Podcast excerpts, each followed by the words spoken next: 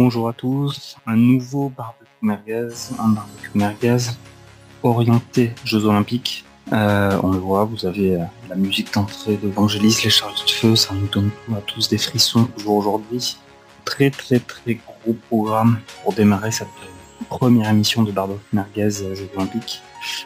Un sujet billetterie Jeux Olympiques, un sujet, des sujets sur les principaux sports, les principaux sports attendus par nous tous, et notamment les merguezers en premier lieu, l'athlétisme, avec mon alter ego, Kevin Mayer, Kevin Meyer ici pour, euh, pour gérer cette émission, la natation, on parlera de Léon Marchand, de Maxime Grousset, le judo, avec évidemment le Teddy Riner, son retour, le quiproquo dans les champions du monde, et puis un petit point sport collectif, et notamment, euh, notamment deux gros sujets à merguez, l'équipe de basket l'équipe de football.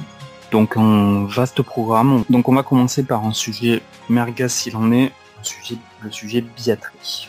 Donc le sujet billetterie, vous avez tous un petit peu suivi euh, ce qu'il a pu se passer sur ces, euh, sur ces différents, euh, sur les différentes phases, hein, avec une billetterie qui a, qui a démarré, je crois, en, fin d'année dernière, hein, sur une phase 1 on était sur un certain niveau de merguez très très haut, puisqu'effectivement, le, les cabinets de conseil qu'il fallait bien rentabiliser ont proposé donc des systèmes de pack en phase 1, je ne sais pas si vous vous rappelez maintenant, mais donc euh, sans parler du fait évidemment qu'il fallait qu'il fallait s'inscrire, hein, qu'il fallait qu'il fallait tirer au sort.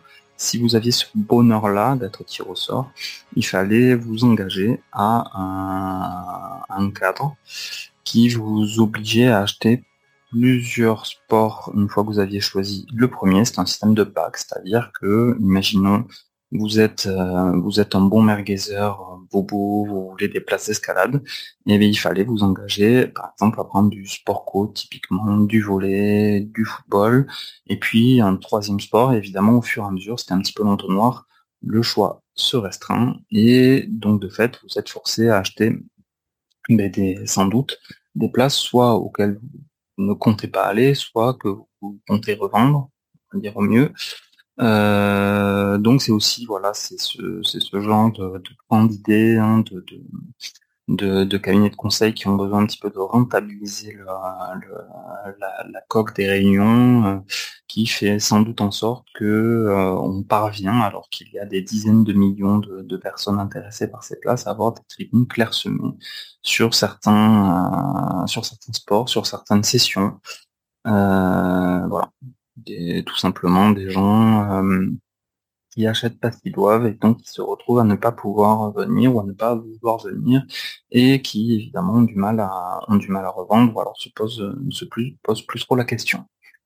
Euh, donc ça effectivement déjà c'était le, premier point sur sur cette cette grande idée de Pâques. Moi c'est ce qui m'a ce qui m'a un petit peu le plus euh, le plus interloqué hein, lors de lors de cette phase 1.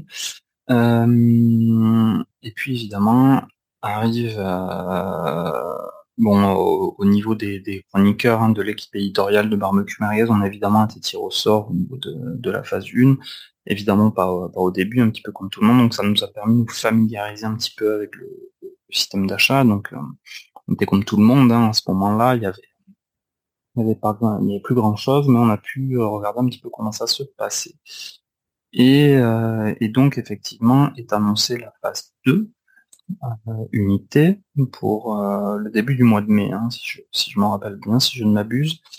Euh, sur cette phase 2, effectivement, enfin, on peut acheter des places comme dans n'importe quel système, hein, acheter la place sur la session que l'on souhaite, à condition évidemment de tirer au sort. Donc, donc évidemment, tirage au sort, sachant que sont annoncés 1,5 million de places. Hein, pour euh, donc 4 millions d'inscrits pour cette deuxième phase, avec déjà beaucoup de gens qui beaucoup moins d'inscrits que pour la première, puisque à la fois au vu de la complexité puis du tarif, ça apparemment déjà, on va dire, clairsemé les, les, rangs des intéressés. Euh, et donc effectivement, euh, une, une phase 2 avec, comme je le disais, 1,5 million de places, 4 millions d'inscrits.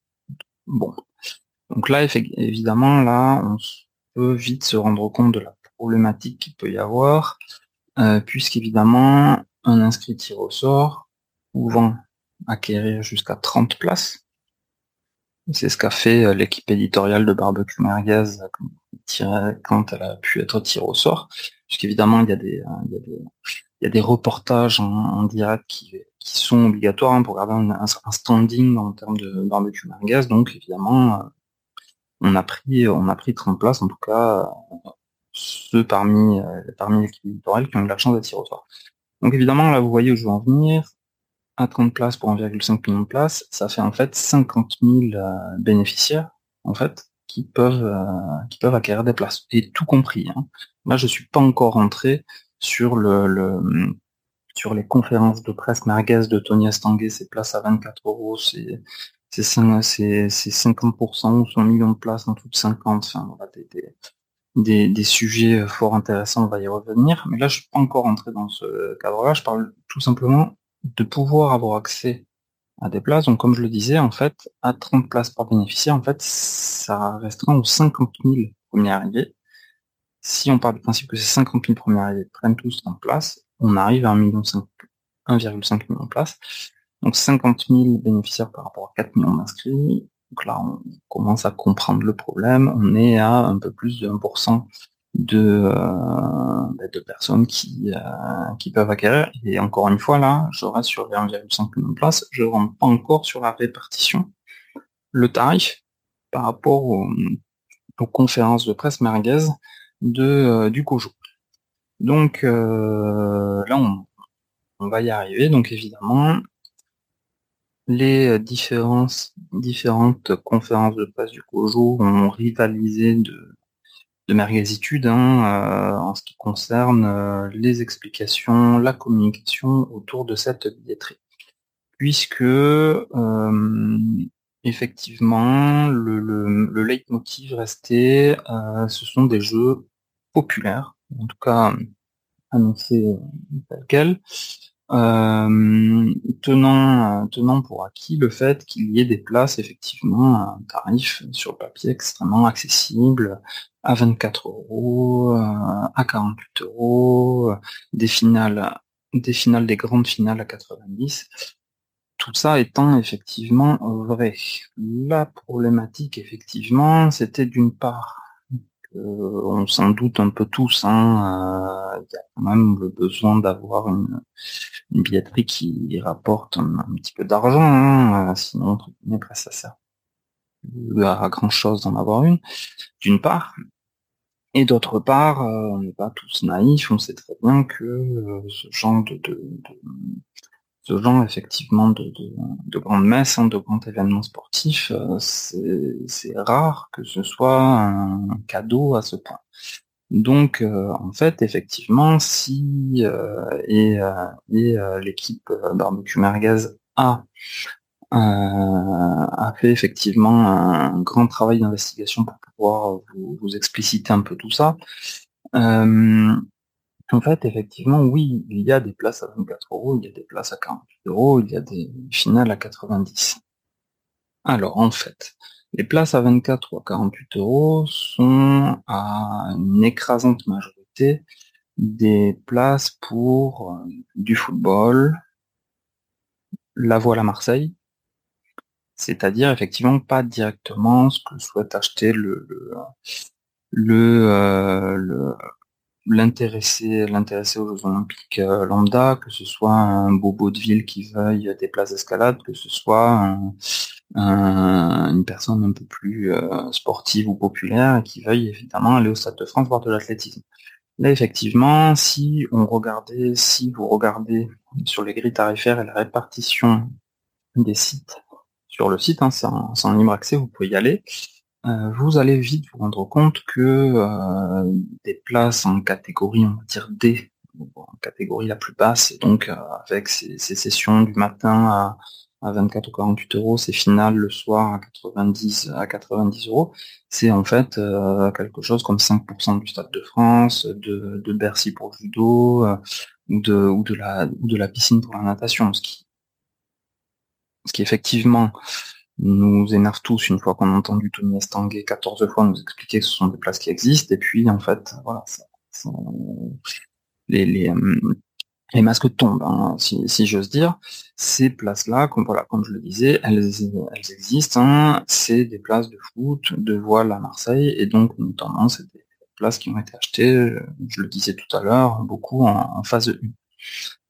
Pour autant, Tony Astanguet n'a pas menti, ce sont des places qui existent. Euh, il est possible, il était possible effectivement d'aller voir euh, Teddy Riner euh, pour les finales à, 100 euros, d'aller voir Léon Marchand pour son 404 nages à 90 ou 95, je ne sais plus, d'aller voir Kevin Maillard pour la fin de son décathlon à 90 euros au Stade de France. Le problème, effectivement, comme, euh, comme je vous l'expliquais tout à l'heure, euh, c'est que là, pour avoir accès à ces places-là, en fait, il fallait être tiré euh, premier jour, première session, et être extrêmement rapide. les chroniqueurs de Barbecue Marguez, qui ont le chroniqueur notamment qui a eu la chance d'être tiré au sort lors du premier jour pour la première session, il s'est connecté, il y a aussi quelque chose, effectivement, que je vous ai pas dit, c'est que vous pouvez voir que dans les conditions générales d'utilisation, on vous explique que euh, les membres du club Paris 2024, dont tout le monde se posait la question de savoir à quoi ça servait, en fait, l'inscription à l'intégration au club Paris 2024 vous permettait, surtout au moment de la billetterie, de ne plus être dans les, les files d'attente, ou alors d'avoir une, une position préférentielle. Donc ça ne vous permettait pas d'être tiré au sort, ça vous permettait pas d'avoir accès à des places qui qui étaient euh, qui étaient euh, prévues pour pour ces personnes-là. En revanche, si vous étiez tiré au sort, si euh, si si vous étiez bien là comme il faut, ça vous permettait de pouvoir aller vite sur le site, même en cas de forte influence, comme évidemment c'était le cas lors des premiers jours d'ouverture. Donc donc un vrai intérêt, un vrai intérêt, puisqu'effectivement, euh, pour bien le connaître, le, chroniqueur de Barbecue qui a pu avoir euh, les places dont je vous parlais, hein, les places qui ont fait les gorges chaudes de toutes les, euh, les matinales et autres, euh, autres émissions de médias mainstream, ces places existaient, il a pu y avoir accès, effectivement, il s'est, il s'est connecté à 10h le premier jour en étant tiré au sort, il a arrêté de respirer à 10h2, il avait payé. Et à 10h15, il y avait déjà plus de place pour escalader, par exemple. Voilà. Donc, euh, donc effectivement, un, cadre, un cadre de piétrie, somme toute euh, classique hein, pour, ce, pour ce type de sport. La grosse problématique pour ce type d'événement, la grosse problématique évidemment était les temps euh, les, euh, les, conférences de presse complètement bullshit du, du Kojo, de Tony Estanguet en particulier. Est-ce que Tony Estanguet était conscient de ce que, de ce que je disais ou est-ce qu'il croyait lui-même? Voilà, le, le, le, problème en fait, c'est que je pense que de base, personne l'obligeait à sortir ses chiffres, à faire ses conférences de presse sur le principe. Il pouvait effectivement, je pense que voilà, je pense que l'argumentaire en expliquant que euh, Paris 2024 s'est aligné, si on veut, sur les, tarifs de l'entre 2012, ce qui est, bon, ça, je, rentrait dans une querelle d'experts, ce qui est à peu près le cas, euh, tenant compte de l'inflation, etc., c'était déjà très bien, d'une certaine manière, enfin très bien. C'est déjà quelque chose en tout cas.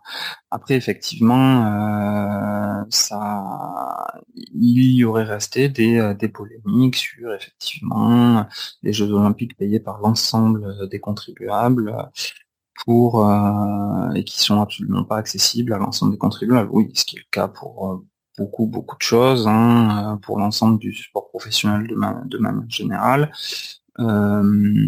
avec effectivement certaines certaines possibilités, certaines possibilités malgré tout presque gratuites. Il n'y en a pas beaucoup. Après, effectivement, voilà, c'était une communication assez lamentable hein, sur le sujet. Euh, voilà, des, choses dans, dans l'air du temps, j'allais dire, en termes de en termes de maîtrise de la communication dans le, dans le sport professionnel. Hein, je pense que on pourrait parler de, de, beaucoup de choses. Hein. on pourrait parler de la Coupe du Monde de rugby aussi, par exemple, euh, sur, sur, sur, ce sujet. Euh, pour d'autres raisons, des raisons peut-être encore plus merguez d'ailleurs. voilà. Donc, donc effectivement, une phase 3 qui arrive très vite, en fait, qui arrive le 5 juillet avec toutes les places restantes proposées, proposées. Et effectivement, là, on peut imaginer que le COJO a un petit peu, comment dirais-je, euh, solde les pertes hein, d'une certaine manière, à lâcher l'affaire effectivement sur sur la, communication autour de la billetterie. Euh, on a eu ras-le-bol des, euh, matinales, des, des invitations pour se faire voilà, pour se faire, mais légitimement, hein, d'une certaine manière. Encore une fois, personne ne les avait forcés au départ à faire une communication à ce point bullshit sur sur les tarifs, sur les jeux, etc. Voilà. Euh, mais donc effectivement, euh, je pense que le Kojo souhaite euh, souhaite mettre l'épisode derrière lui. c'est pour ça effectivement que cette dernière phase arrive très très vite. Une dernière phase donc sans tirage au sort. On sait effectivement comment ça se passe dans ces cas-là. Ce sont des gens extrêmement à l'aise, hein, sans, dans des, sans entrer dans des explications trop techniques extrêmement à l'aise avec, euh, avec l'outil informatique qui, euh, qui arriveront très très vite et qui, euh, et qui sans doute prendront le plus de place possible. Donc encore une fois, hein, c'est 30 places par, par bénéficiaire, ce qui est pour moi le problème de fond principal de toute cette de toute cette phase hein, en fait hein, de, tout le, de tout le sujet billetterie JO. Euh, si effectivement euh, Kojo souhaitait euh, ouvrir, et je pense que à l'intérieur du Kojo, il y a des gens qui euh, honnêtement souhaitaient, souhaitaient rendre le plus populaire possible. Hein, attention, tout est sur le possible. L'accès aux Jeux Olympiques, le la grosse erreur, la grossière erreur, effectivement, c'était de de permettre à un seul bénéficiaire d'acquérir jusqu'à 30 places. Euh, là, effectivement, on rentre tout de suite dans, une, dans des problématiques assez, assez éloignées de l'objectif de départ. Euh, pourquoi ils ont fait ça? Ben, sans doute euh, sans doute par sécurité en fait voilà comme je l'ai comme je l'ai expliqué tout à l'heure par exemple sur la phase 2 1,5 million de billets oui, mais si euh, une personne peut en prendre 30, en fait, il suffit de 50 000 personnes intéressées euh, pour, euh, pour tout écouler. Alors évidemment, c'est pas aussi simple que ça. Ce serait, ce serait pour moi la vraie question à poser à Tony Stanguet. Si Tony Stanguet nous écoute et veut, et veut venir discuter un petit peu plus de fond plutôt que de, de forme sur le sujet, c'est effectivement la vraie question. Pourquoi le COJO a permis à, à n'importe quel bénéficiaire tiré au sort de pouvoir acquérir jusqu'à 30 places? Les Olympiques, ça fait, euh, ça fait beaucoup, beaucoup trop. Et donc, euh, ça crée évidemment beaucoup de frustration toutes les personnes pas tirées au sort, mais aussi toutes les personnes tirées au sort, évidemment, qui n'ont plus accès qu'à des, qu'à des, euh, des sports ou à des, ou à des tarifs tout à fait, tout à fait inaccessibles. Voilà, ça c'était le, le, point billetterie. Donc effectivement, hein, un sujet qui été, qui été très très bien géré comme, comme beaucoup de sujets gérés par, le sport professionnel, euh, je pense que l'ensemble des émissions euh, barbecue merguez, voilà, vous montre surtout là en ce moment un certain nombre de sujets, que ce soit le football avec euh, avec donc effectivement des, des, clubs qui vivent au-dessus de leurs moyens, des sujets y compris de, de, de, de faits divers, voire de politique.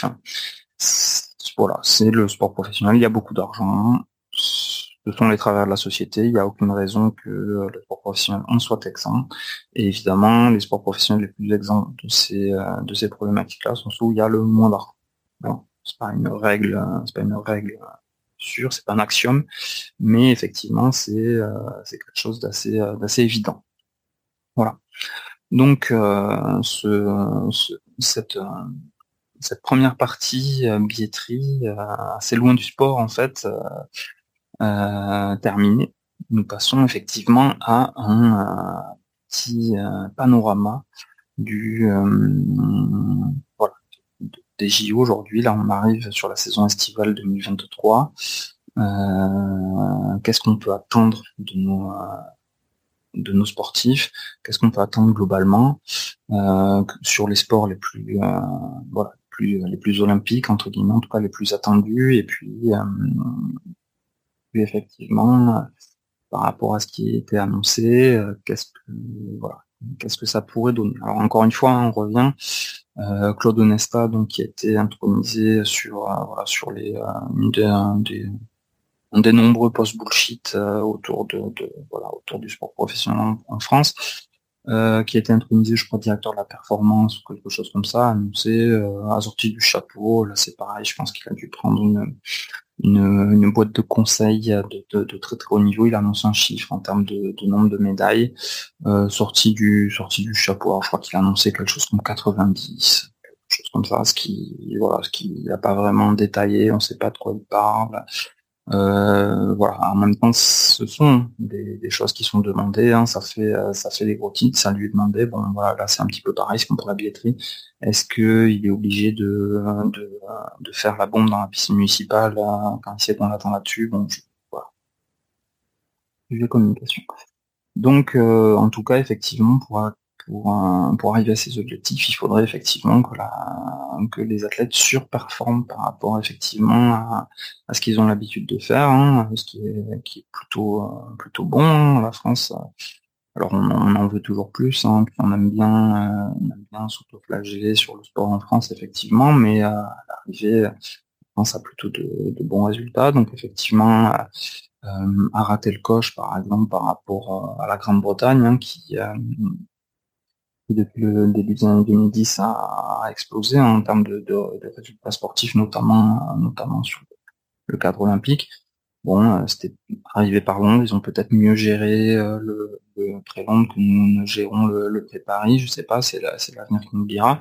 Mais effectivement, en dehors de ce, cadre-là, la France, euh, j'allais dire, se maintient en tout cas, ça fait quelques Olympiades que la France reste plus ou moins dans les mêmes eaux augmente sur certains sujets dans un cadre, et là effectivement on va commencer à rentrer sur les sujets merguez dans un cadre où le, sport féminin euh, pâtit d'un manque de résultats extrêmement important par rapport au sport masculin en France. Alors pourquoi C'est assez effectivement, assez globalement contre-intuitif puisque la France en tant que en tant que puissance économique relativement développée, en général, notamment sur le sport féminin, c'est plutôt l'inverse. Il y a une, une, universalité, excusez-moi, du sport masculin plus important dans le monde, donc euh, euh, une, disparité des médailles plus importante en général dans le sport euh, masculin, et des médailles dans le sport féminin beaucoup plus trustées par, ce que j'allais dire être le G7 ou le G20 d'un point de vue économique, ce qui ce qui n'est donc absolument pas le cas en France. Euh, voilà, je sais plus si c'était, je crois que c'était à Rio où il y avait eu en tout et pour tout, euh, je crois 7 à 10 médailles pour le, sport féminin, pour une trentaine pour le sport masculin, voilà, avec un, écart relativement euh, conséquent. Euh, voilà, sur le pourquoi, euh, sur le pourquoi, je je m'apprécierais pas sur le sujet. C'est un c'est un constat qu'on est obligé de faire.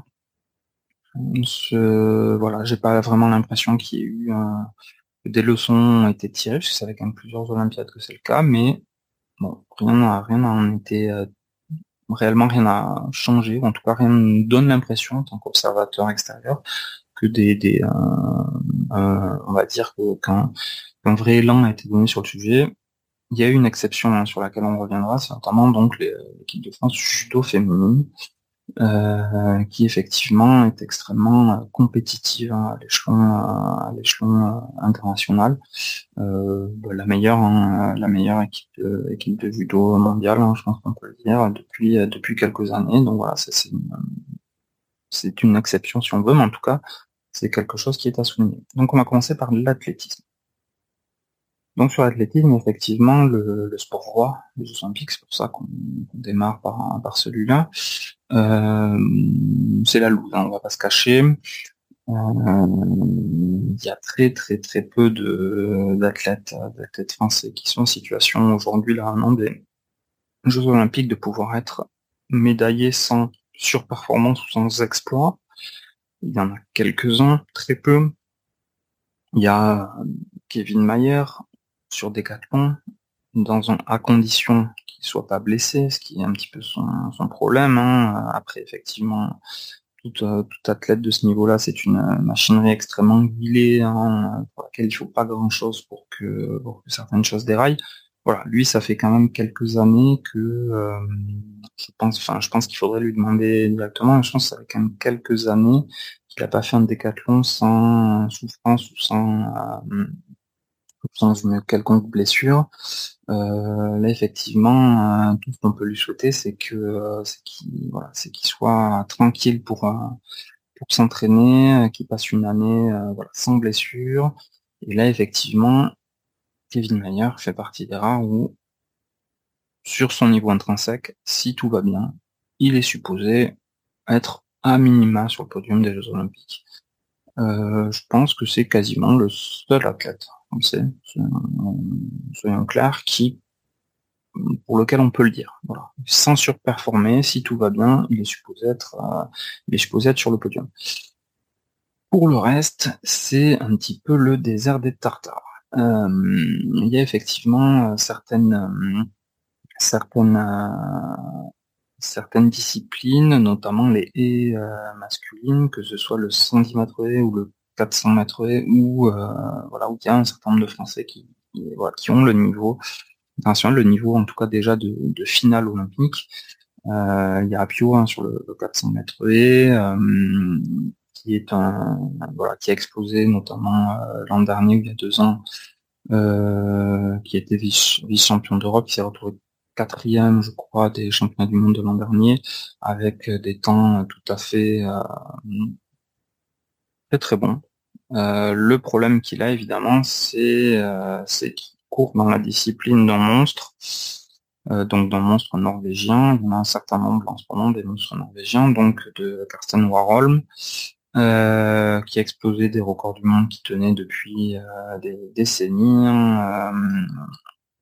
je crois a mis une seconde au, record du monde de de l'américain Young qui avait voilà, qui, était un record du monde qui datait, je crois, des années 80, quelque chose comme ça, ou 90 peut-être. Euh, voilà, donc c'est effectivement, j'allais dire, c'est pas de chance pour lui, c'est un petit peu, c'est un petit peu la merguez. Euh, il, arrive effectivement, il est très bon, mais il arrive dans ce cadre-là. Donc évidemment, et c'est souvent comme ça que ça se passe. Euh, c'est un petit peu le même cadre que, euh, et on y reviendra, que le bon marchand, par exemple, en, natation. L'arrivée effectivement d'un monstre fait faire en général un bon en termes de niveau à la discipline. Euh, là, c'est le cas hein, sur le 400 mètres ce qui va rendre les choses relativement complexes. Après, il est jeune, il a, il a explosé il y a peu. On peut imaginer qu'il a encore une marge de progression. Voilà, il, il peut le faire. C'est quelque chose qui fait ça. Il y a donc voilà le 400 mètres et hommes, il y a le 110 mètres et grande école française des, des haies de toute façon, donc grande école du 110 mètres et. Là, il y a une densité à un niveau international français, il y a les euh, les Bélocian, les Martin Lagarde, mais qui sont plutôt, en tout cas, qui a beaucoup de mal à démarrer sa saison, et lui c'est pareil, il est quand même souvent blessé aussi, donc là on, au vu de son âge, hein, je crois qu'il a dépassé la trentaine. Il, voilà, là c'est pareil, lui, il faudrait que sans doute qu'il soit un petit peu moins blessé pour arriver à enchaîner pendant plusieurs semaines, plusieurs mois et, revenir à un gros niveau. Mais en tout cas, voilà, une, densité sur le 110 mètres à un gros niveau, sur des petits 13, hein, sur, des, euh, sur des 13 proches de 13-0, qui, voilà, qui peut permettre de penser que euh, un ou deux Français pourrait se qualifier en finale des, Jeux Olympiques. Et après, effectivement, sur une, sur une discipline comme celle-là, on peut tout espérer. Là, effectivement, même s'il y a, s'il y a sans doute un certain nombre d'Américains, de Jamaïcains qui, euh, qui semblent euh, un petit peu au-dessus de ces Français à l'heure actuelle, c'est voilà, on reste de l'ordre du, du faisable. Voilà. Donc là, on a, on a dit Kevin Mayer Le 400 mètres et le 110 mètres et homme. Il y a des figures hein, qu'on connaît euh, par ailleurs, des Mélina Robernichon, des Alexandra Tavernier, des gens euh, qui ont été euh, médaillés, médaillés mondiaux, hein, des, des bigots, donc des lancers hein, historiquement par un pauvre de l'athlétisme français qui était plutôt plutôt bien sur ces, ces dernières années. Voilà, là, eux, c'est plutôt ce qui, voilà, ce que ça, il donne plutôt une impression. Alors, Mélina Robert c'est évidemment exacerbé. Elle a, largement dépassé la quarantaine maintenant, mais ils ont donnent un peu l'impression, et j'espère me tromper, d'être un petit peu en, fin de course. Euh, en tout cas, d'être euh, voilà, de, de, plutôt avoir des performances en, baisse qu'en hausse, qui, ce qui, ce qui est un problème. C'est pour ça qu'on voilà, on a du mal à y beaucoup pour les pour les prochains Jeux Olympiques. On espère chez Barbecue Mariès qui, qui, nous, qui nous feront mentir. Mais euh, voilà, ces athlètes, hein, ces athlètes exceptionnels, hein, puisque puisque quand même euh, médaillés mondiaux, voire multi-médaillés mondiaux. Euh, voilà, semble ça, semble assez compliqué en tout cas en tout cas depuis un an ou deux et encore plus depuis le début de saison. Voilà, donc ça, ça c'était effectivement sur les lancers. Il y a certaines disciplines il y a encore une grosse densité. On, connaît l'école de la perche française, par exemple. Bon, là, on parlait de monstres avec Moran tout à l'heure. Là, il y en a un, aussi. Euh, voilà. Quelqu'un qui sera de toute façon pas accessible, qui est, euh, qui est du plantis, évidemment. Euh, les places d'honneur, et notamment sur la boîte, pourquoi pas. Mais là, c'est pareil. On est sur, sur une fin de course un petit peu pour Renaud Villani sur un certain nombre de, de, perchistes français qui peuvent arriver à 5, 5,70, voire, voire 5,80. On a du mal à en voir aujourd'hui qui pourrait arriver à 5,90 mètres. C'est ce qu'il faudra pour être sur le podium aux Olympiques. Euh, en tout cas, il faudrait que ça, ça passe un cap. Alors, c'est le dernier cap qui est toujours le plus difficile à passer, évidemment, mais voilà, aujourd'hui, il y a une grosse densité, euh, voire pour euh, la finale des Olympiques. Voilà, ça paraît difficile, en tout cas, à moins que ça passe un vrai cap, et c'est les caps les plus difficiles, encore une fois, d'en imaginer sur le, sur le podium des Jeux Olympiques. Donc, euh, donc effectivement, on a vu un petit peu les, les, différentes disciplines qui pourraient nous, voilà, qui pourraient, qui pourraient nous apporter, pourquoi pas des médailles et on se rend compte rapidement qu'il n'y en a pas beaucoup et ça va être extrêmement compliqué. Euh, sur le sur le sprint, euh, or et donc, bah il y a plus grand chose. Hein. On attend, puisqu'on en est encore à attendre que Jim Vico euh, revienne à un gros niveau, ça veut bien dire ce que ça veut dire sur 100 et 200 mètres. sur 400 mètres, euh, là, effectivement, il y a un gros cap à passer pour les meilleurs Français s'ils souhaitent euh, pouvoir jouer euh, lors de l'Olympiade prochaine. Le 800, on est effectivement un petit peu dans le même cas que à la perche, je dirais, c'est-à-dire qu'il y a une grosse densité française, il y a les Tual, les Robert, les, le, les Boss, notamment. Il y en a même d'autres. Mais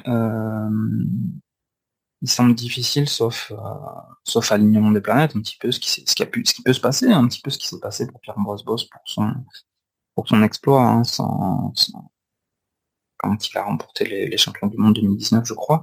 Euh, il peut y avoir cet alignement de planètes, mais voilà, déjà l'entrée en finale va être euh, compliquée.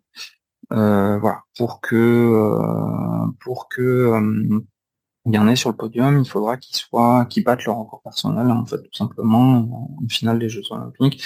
Moins effectivement de le faire dès cet été, hein, de passer un cap dès cet été, mais euh, voilà, il y a encore, là on est un petit peu comme à la perche. Il faut, voilà, il y a un, il y a un cap à passer, c'est le plus difficile. On peut en imaginer quelques-uns en finale, ça devient, en tout cas, l'effort d'imagination euh, est rendu plus plus important encore pour euh, pour, euh, pour, euh, pour se retrouver sur la boîte. Euh, donc, donc 800, on arrive au, demi-fond. Il y avait effectivement historiquement également une, école du, 3000 steeple, hein, les, les, le, le, le, dernier, le, plus important d'entre eux, c'était Maïdine ici, évidemment, triple champion, triple, triple médaillé, excusez-moi, je me suis enflammé, triple médaillé olympique du 3000 mètres steeple euh, aux, Jeux Olympiques, il y avait eu Bob Tari avant lui, euh, et là effectivement, alors il y a des, pareil, hein, il y a une certaine relève, mais une relève qui, euh, qui a besoin de passer un cap aussi. Encore une fois, hein, les Jeux Olympiques arrivent très vite. Je dis pas qu'il n'y a pas d'athlètes, pas d'athlètes d'un certain niveau, notamment d'un niveau européen. Je parle effectivement de ce qu'on attend, de ce qu'on espère, c'est-à-dire des, médailles pour les Olympiques, et là ça paraît beaucoup plus compliqué. Alors là c'est pareil, le record du monde a été battu il y a quelques semaines sur le premier mètre. Là il y a un vrai cap à passer pour les pour les meilleurs Français. Euh, s'ils si souhaitent, euh, pouvoir jouer en, finale des Jeux Olympiques sur sur 3000 steeples. Aujourd'hui, on nécessairement pas vraiment pas vraiment y croire. Sur, euh, sur le fond, euh, sur le fond, ça paraît toujours évidemment extrêmement compliqué, euh, contre, notamment contre les Africains des, des hauts plateaux, que ce soit du Kenya, de l'Éthiopie, voire, voire, voilà, voire d'autres d'autres pays limitrophes. Donc ça effectivement c'était c'était de l'athlétisme beaucoup masculin donc en dehors de Mélina Robert Michon d'Alexandra Taverny au niveau des filles, euh, au niveau des filles, aujourd'hui, je serais bien en peine de vous donner le nom, en dehors encore une fois de Mélina Robert Michon, Alexandra Tavernier, à condition qu'elles reviennent à un niveau euh, proche de proche de leur meilleur. Euh, il est honnêtement difficile aujourd'hui de, de vous donner des noms de d'athlètes féminines françaises susceptibles d'être en finale, je parle même pas sur le podium, mais d'être en finale des Jeux. Euh, tout est possible. Hein. Il, y a des, euh, voilà, on est au début de la saison estivale. Hein. Il y en a qui peuvent se révéler, notamment cette année. Il va falloir. il va falloir, mais euh, ça, ça semble à minima compromis. Euh, voilà. Donc, on a vu le, tableau général. Donc, on peut pas non plus s'imaginer qu'il se passe des choses incroyables, y compris sur les relais. Il y a un, voilà, il y a un manque de densité au plus haut niveau, que ce soit sur 100 ou 400 mètres qui voilà qui rend ça compliqué à imaginer voilà donc c'est un peu ce que je disais hein, l'athlétisme c'est un petit peu morne pleine mais c'est pas voilà pas une surprise hein, c'est quelque chose qui existe depuis euh, depuis un certain temps euh, on espère qu'il va y avoir de grandes révélations euh, cet été. Voilà. Sinon ça sera effectivement en dehors de Kevin Mayer à condition qu'il soit en forme hein, qu'il soit pas soit pas blessé. Ça, voilà, tout ça semble compromis sur l'athlétisme. Euh, J'espère que euh, là c'est pareil qu'au niveau de la communication, on passe un petit peu attention à ce qu'on dit, parce que voilà, ces, ces, athlètes sont pas prêts pour prendre cette pression euh, de résultats, ils n'ont pas le niveau aujourd'hui.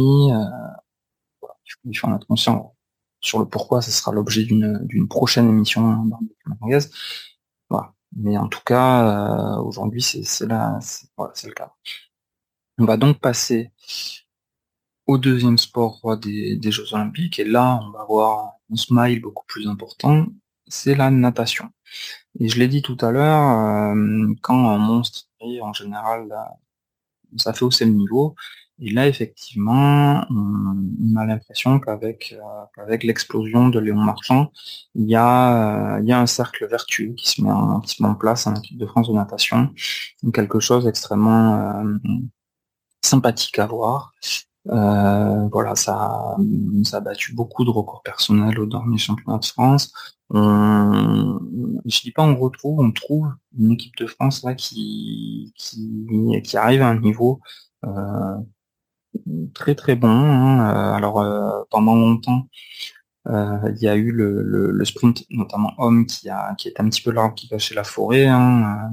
C'était c'était assez limité. Il y avait évidemment Lormanodou. Mais là, effectivement, j'ai l'impression qu'on pourrait arriver pour ces Jeux Olympiques à une densité presque jamais vue, hein, presque jamais vue sur l'équipe de France de natation, homme comme femme, presque. Euh, voilà, alors c'est euh, si on y arrive, effectivement, ça sera avec une tête d'affiche, une figure de proue qui, euh, qui est Léon Marchand. Léon Marchand, depuis son explosion l'an dernier, hein, mais qu'on voyait venir, hein, qui une progression sont toutes relativement linéaire depuis qu'on l'a vu arriver aux Jeux Olympiques de Tokyo 2021. Donc, comme vous le savez, sans doute est parti, est parti l'an dernier aux États-Unis, euh, se faire entraîner par Bob Bowman, l'ancien entraîneur de Michael Phelps, avec donc évidemment une, certaine filiation que l'on espère. voilà, a explosé hein, au champion du monde de l'an dernier, semble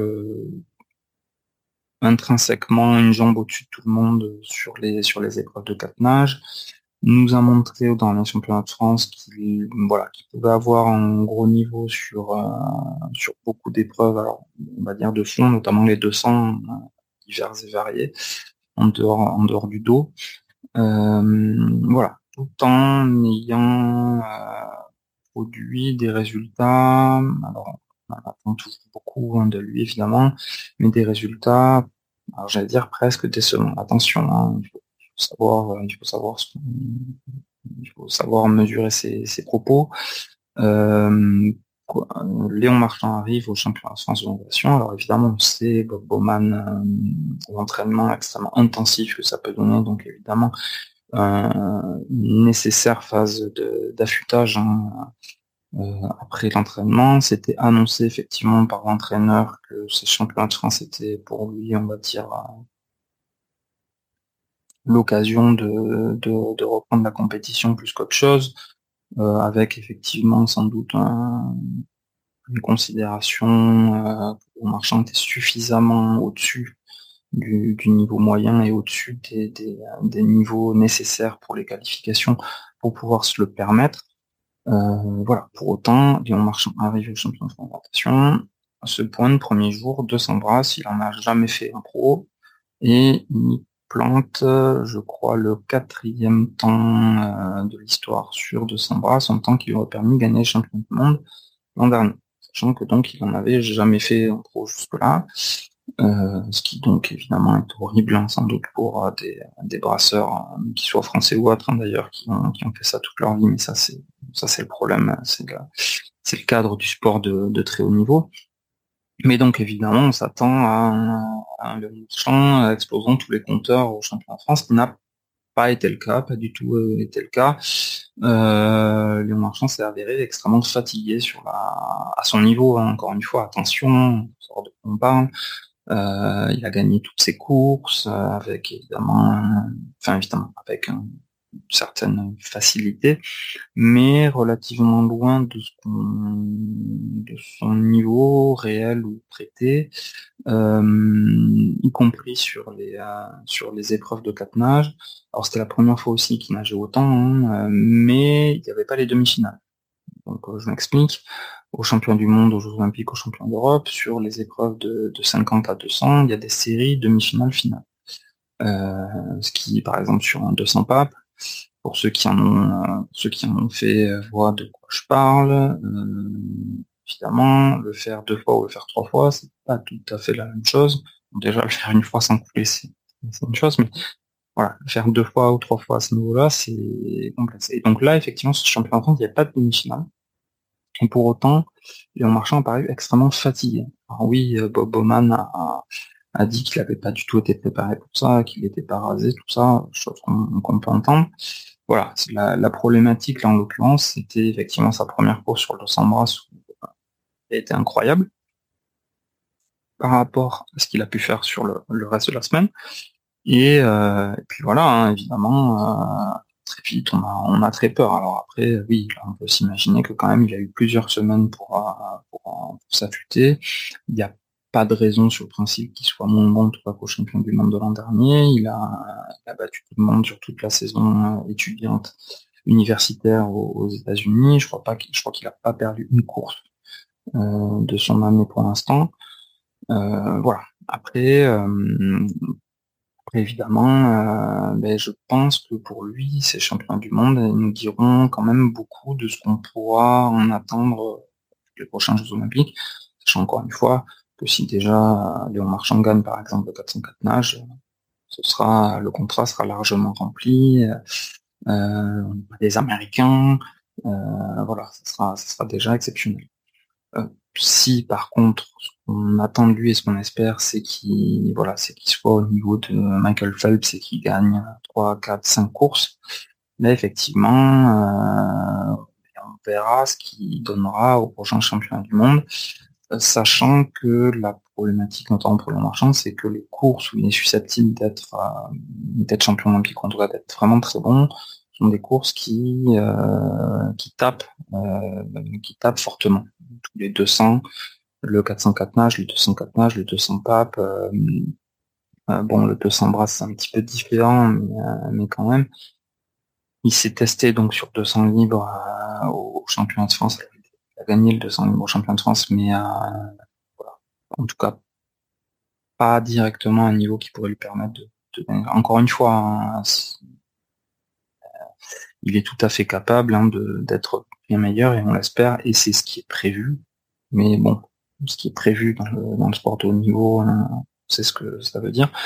Mais voilà, les, les autres, euh, notamment sur, sur 200 pas, sur 204 sur 404 il a été relativement loin de son niveau de champion du monde de, l'an dernier. Voilà, on espère que ce sera mieux. La problématique qu'il aura, lui, aux Jeux Olympiques, si tout va bien, c'est-à-dire s'il reste, voire s'il progresse sur ces, euh, sur ces, euh, ces disciplines, c'est le programme. Le programme qui est, pour l'avoir regardé, puisque Barbecue Marguez a été à récupérer des places, notamment pour aller voir le, le 404 nage de, de Léon Marchand. Il a un certain nombre de, de, disciplines qui se déroulent à peu près en même temps, ou avec des demi-finales à un quart d'heure d'intervalle l'une de l'autre. Il va vraiment falloir qu'il soit physiquement top et qu'il soit largement au-dessus pour pouvoir euh, pour pouvoir en enchaîner beaucoup.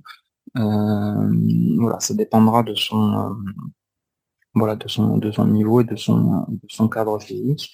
Euh, sachant encore une fois, je le répète, qu'au au JO comme au championnat du monde, il y aura des demi-finales sur euh, sur 204 matchs, alors pas sur le 404 matchs, mais sur le 204 matchs, sur le 200 papes, sur le 200 brasses, voilà, sur d'autres euh, sur d'autres le cas échéant, il y aura des il y aura des demi-finales, sachant aussi que Michael Phelps euh, gagnait gagnait euh, quasi la moitié de ses médailles, alors pas tout à fait, on va dire euh, deux cinquièmes de cinquième de ses, de ses médailles d'or sur des relais. Euh, donc Léon Marchand n'est pas un sprinter, donc euh, fera pas a priori euh, partie du relais français du 4 fois 100 libre, pour lequel de toute façon, même s'il s'avérait que Léon Marchand parviennent à, tout exploser. Alors là, on est déjà impressionné par ce qu'il fait, mais si, si ça devient un sprinter de niveau mondial, ça devenir incroyable. Euh, mais mettons qu'il nage en petit 48, il manque aujourd'hui un, troisième ou un quatrième français à ce niveau-là pour que le, relais du 4 x 100 libre euh, homme notamment puisse, euh, puisse, puisse jouer au, niveau mondial. Il y a Maxime Grousset, on va y revenir, il y a Florent Manodou. Florent Manodou, là c'est pareil, lui ça paraît compliqué d'imaginer qu'il soit capable d'en enchaîner deux dans la journée aussi. Mais intrinsèquement, voilà, il l'a montré hein, d'ailleurs dans la championnat de France, il reste un gros client sur, sur 100 lignes, mais sur une course, a priori. Euh, il, en, il en manque. Derrière, les, derrière ça, ça s'améliore, mais ça, voilà, ça reste relativement tendre pour le niveau international. Ils le savent, hein, ils travaillent pour. Hein, les, les, relais font partie de, de, de l'ADN hein, de, de, la natation française. Bon, aujourd'hui, il en manque. Un relais néanmoins. Alors, on parlait beaucoup du relais 4 x 200 libres pour Léon Marchand. Moi, le relais auquel je crois le plus pour un podium, voire même la, victoire aux, Jeux Olympiques de l'année prochaine, c'est le 4 x 4 nage. Pourquoi? Alors c'était pas prévu, mais il y a eu des choses qui se sont passées. Il y a eu d'une part la bombe atomique de, Léon Marchand sur 200 brasses. On peut imaginer qu'à son niveau sur 200 brasses, sur 100, il soit loin d'être ridicule. Et en tout cas, qu'il soit capable de nager en dessous des 59, ce qui est obligatoire. Si, euh, si le relais, euh, si, voilà, sur la, sur la, discipline la plus, la plus longue des quatre, il faut qu'il y ait un brasseur qui soit dans les 58 au, pire pour, euh, pour, pouvoir, euh, pour pouvoir espérer quelque chose. A priori, sur mon niveau sur 200 brasses lancé, euh, ça devrait être jouable pour lui.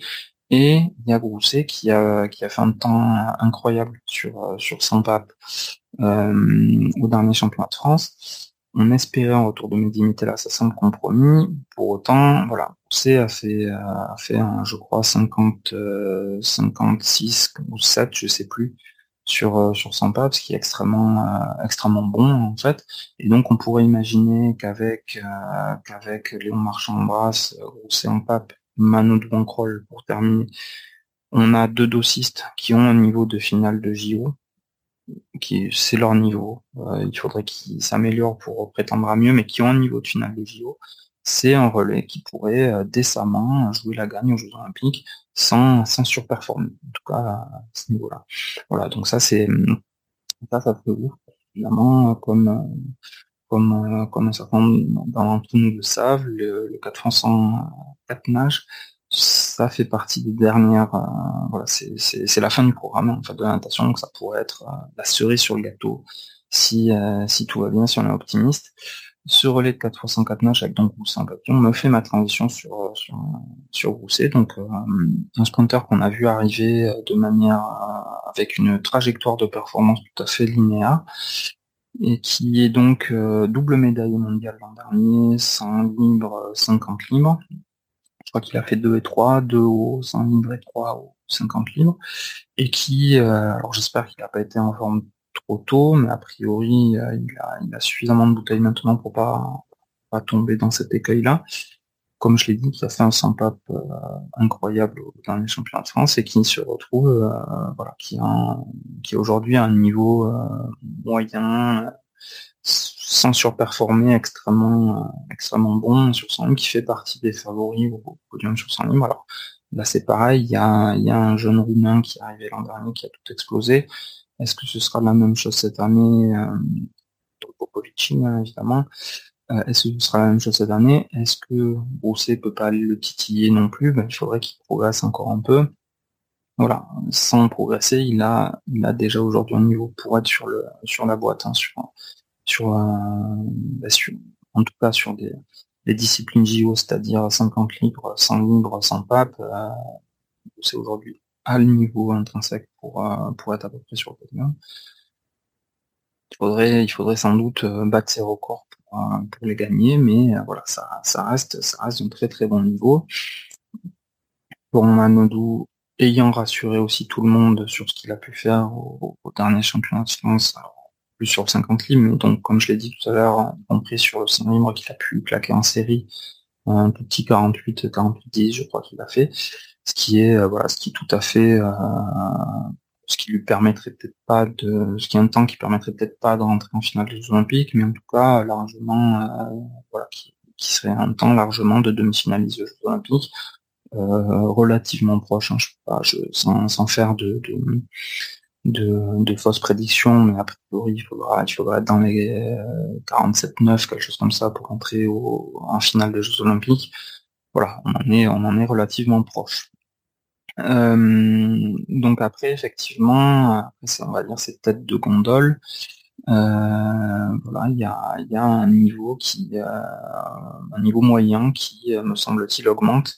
Alors encore une fois, peut-être encore plus du côté des, des, garçons que des filles, mais un niveau moyen qui, qui augmente. Alors donc chez les garçons, donc au niveau des dossistes, on a, on en a notamment deux qui, euh, qui, euh, voilà, qui ont un niveau de, de finaliste des Jeux Olympiques, que ce soit sur 100 ou sur 200, Mewen Tomac et Johan Endoy. Euh, voir. Voilà, eux c'est pareil, il va falloir qu'ils passent sans doute euh, qu'ils battent le record s'ils souhaitent être sur le sur le podium. Ils sont jeunes, c'est quelque chose qui est tout à fait envisageable dans le cadre de leur progression. Je crois qu'ils sont, je crois qu'ils ont 21, 22 ans, quelque chose comme ça. C'est tout à fait envisageable. Euh, en, donc euh, depuis la retraite du, du Bosque, c'était le désert. Léon Marchand a montré que euh, voilà ce qu'il pouvait faire au dernier championnat de France.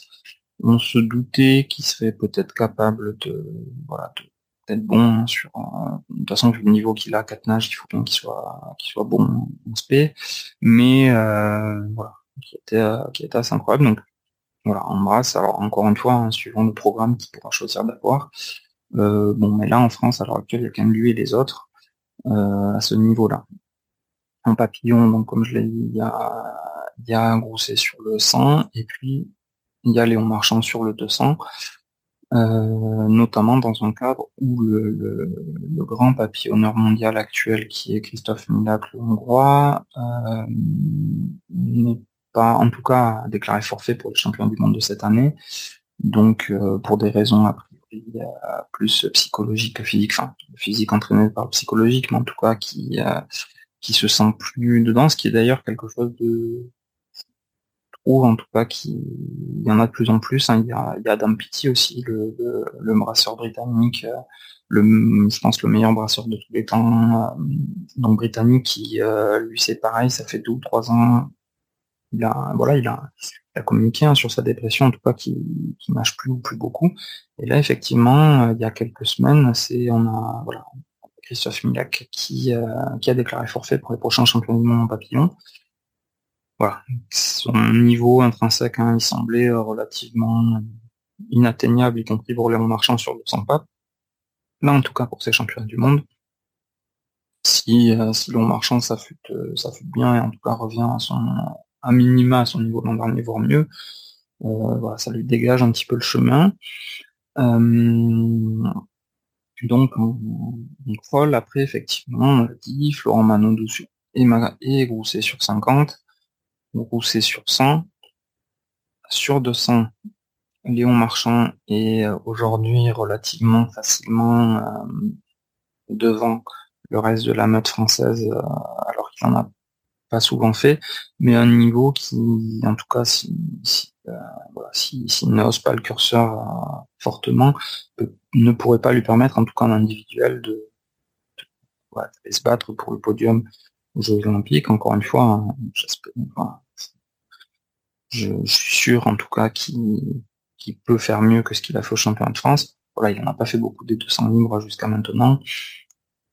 Aussi que, enfin, il pourra pas, je pense, il ne fera pas des 200 brasses euh, comme il a pu faire au championnat de France tous les jours. Hein. C'est quand même relativement normal d'avoir besoin de, faire plusieurs fois une, une, compétition, une discipline pour, euh, pour progresser voilà. Euh, Léon Marchand, a le problème hein, maintenant qu'il va y avoir, c'est vraiment de, ça va vraiment être son programme euh, dans un cadre où c'est, euh, ces disciplines les plus fortes sont comme des disciplines qui sont extrêmement fatigantes. Les, plus fatigantes. Donc après, effectivement, du 400 au 1500, il y a, il y a un gros niveau moyen français. Il y a des Logan Fontaine, des, des euh, qui a gagné donc le, le 400 libre, 400 au, championnat de France. Il y a, il y a des, il y a des jolis évidemment. Euh, il, y a des, des Marc-Antoine Olivier qui sont qui est plus un majeur d'eau libre, mais qui euh, qui sur des voilà sur du fond du fond en natation à un certain niveau. Il y a des jeunes qui arrivent. là, on voilà, c'est un petit peu pareil. Aujourd'hui, il semble un petit peu juste, un petit peu court pour le plus haut niveau mondial. Euh, ça reste, euh, voilà, ça, ça reste extrêmement encourageant en général. En dehors de Damien Joly sont très jeunes. Hein, les, les, gros nageurs de fond euh, de libre aujourd'hui français sont, sont assez jeunes, donc on peut espérer qu'ils continuent à progresser. ils sont plutôt sur cette dynamique-là, donc voilà, quand même assez, assez optimiste là-dessus. Au niveau des, des dames, au niveau des dames, donc effectivement, on a, en tête Marie Vatel qui était vice-championne du monde l'an dernier du, du pape, euh, pour qui a passé plusieurs mois difficiles depuis, qui a eu l'air de plutôt bien revenir, euh, qui a eu l'air de plutôt bien revenir au dernier championnat de France. Il y a Mélanie Hennick, hein, qu'on connaît euh, historiquement sur, sur du 50 pape, qui est une distance non olympique, ça fait quand même quelques années maintenant qu'elle est, partie sur 50 libres. Euh, elle, effectivement, c'est un petit peu, voilà, c'est un petit peu pareil. Je pense qu'elle a intrinsèquement le niveau pour, euh, une finale de Jeux Olympiques. Mieux que ça, ben, il faudra, il faudra être à son top, voire à mieux que son top. après, effectivement, on a eu un, sujet extrêmement intéressant, notamment à mettre en perspective de ce qui a pu se passer avec Adam Petit et, Christophe Minac. Il y a Charlotte Bonnet qui, après euh, plus de 10 ans de, voilà, de 200 libres euh, tous les jours en permanence et avec ce qu'elle appelait elle-même, je pense, un plafond de verre hein, qui lui permettait pas de, de, performer en tout cas comme elle l'espérait aux, grandes compétitions. là, effectivement, c'est une année de passe de break en nageant en brasse. Donc, alors après, effectivement, c'est une discipline qui, qui faisait pas partie, qui fait pas partie hein, des, meilleurs hein, de là en tout cas où les, filles sont les plus compétitives euh, en France. Donc elle a battu un certain nombre de records de France, y compris dans les championnats de France. Ça reste euh, relativement, en tout cas, pas suffisant pour euh, pour être extrêmement compétitive sur ces distances-là. En tout cas, donc on brasse au niveau au niveau mondial. Est-ce que elle reviendra sur le sur le libre l'an prochain? Est-ce que cette euh, cette parenthèse lui permettra de voilà permettra de trouver un déclic, euh, dans son approche euh, des événements? On l'espère, on verra. elle peut peut-être encore progresser aussi en brasse, hein, c'est tout à fait c'est tout à fait envisageable. Voilà, aujourd'hui aujourd'hui effectivement, en tout cas c'est pas suffisant. Euh, elle, c'est pareil, donc on verra aussi ce qu'elle donne aux, champions du monde euh, cette année. Euh, en dos, il y a beaucoup de jeunes françaises, des Amalia Pigré, des... J'ai mangé son prénom, mais c'est une fille qui s'appelle Mo, qui effectivement un niveau, qui sont très jeunes, qui progressent beaucoup et qui euh, sont euh, bien partis effectivement. Euh, là, c'est pareil pour pouvoir avoir un niveau suffisant, en tout cas pour, faire bien aux Jeux Olympiques et en tout cas sans doute être finaliste. Là, encore une fois, il y a, il y a quand même un gap, hein, évidemment, dans ce sport, dans le sport de manière générale entre, entre un finaliste de, en finaliste, y compris des JO, et puis quelqu'un susceptible de, de monter sur le podium. Voilà. Donc là, il va falloir que, toute cette, euh, cette densité hein, de dossistes françaises euh, hausse encore leur niveau si elles veulent en jouer aux Jeux Olympiques. C'est tout à fait faisable, envisageable. C'est pas encore le cas. Là, c'est pareil, on verra ce que ça donnera aux champions du monde. Euh, on espère le meilleur, bien évidemment, chez Radio donc après, effectivement, au niveau du, au niveau du fond, euh, il y a une euh, donc une jeune russe qui vient de se faire naturaliser, euh, qui vient de se faire naturaliser, qui a gagné donc le championnat de France de fond de manière générale en étant là c'est pareil, on en attendait peut-être trop par rapport à ce que était en capacité. En plus, sans doute, les dernières années qu'elle a pu passer, en tout cas ce qu'elle pouvait donner. Voilà, ça reste relativement loin du niveau niveau mondial, hein, je pense, la même, y compris pour rentrer en finale de champion du monde aux Jeux Olympiques, à voir si, euh, si elle peut progresser. Euh, voilà, aujourd'hui, c'est voilà, c'est sur le sur la natation féminine. Euh, si Marie Vatel intrinsèquement ce serait ce serait ce serait une déception qu'elle soit pas sur sur un podium notamment sur 100 pape Mélanie Henix, ça serait relativement un exploit, mais c'est faisable, sur podium, notamment sous 50 livres. Après, ça devient, ça devient tout de suite effectivement un petit peu plus compliqué. Il faut taper sur des grosses progressions. Et là, effectivement, euh, l'horloge tourne. Voilà, donc ça c'est le cadre de natation la natation qui peut être, euh, je pense, le gros, euh, le gros marqueur hein, de ces JO, euh, notamment côté français. bon, voilà, avec Léon Marchand, mais donc pas que, avec avec Rousset aussi. voilà, sachant que ce que je n'ai pas dit sur Rousset, je me disais bien que je l'avais oublié. Il y a aussi Caleb Dressel qui a un petit peu les mêmes problèmes. Caleb Dressel qu'on connaît, hein, qui a je crois, qui a gagné 5 médailles, de, 5 ou 6 médailles d'or aux derniers Jeux Olympiques, euh, notamment en sprint. Je crois qu'il a gagné le 50 libre, le 100 libre, le 100 pape et sans doute les trois relais, ou au moins, en tout cas, au moins le 4 x 100 libre et le 4 x 104 nal. Euh, il passe à travers un petit peu le même euh, le même hein, que Adam Petit ou que Christophe Milak à l'heure actuelle. Là, c'est pareil, ce qui ce qui rend les choses, ce qui ouvre en tout cas un certain nombre de portes potentiellement pour pousser. Modulo, le jeune roumain dont j'ai parlé, euh, je crois qu'il est encore mineur. Euh, David Popovici, euh, voilà. Mais, mais la natation, gros, gros marqueur, je pense, a priori, des, des, prochains JO. Peut-être the place to be, de, manière générale. On en arrive au judo. Le judo, place forte du sport français historique. alors d'ailleurs, je ne sais pas pourquoi en fait.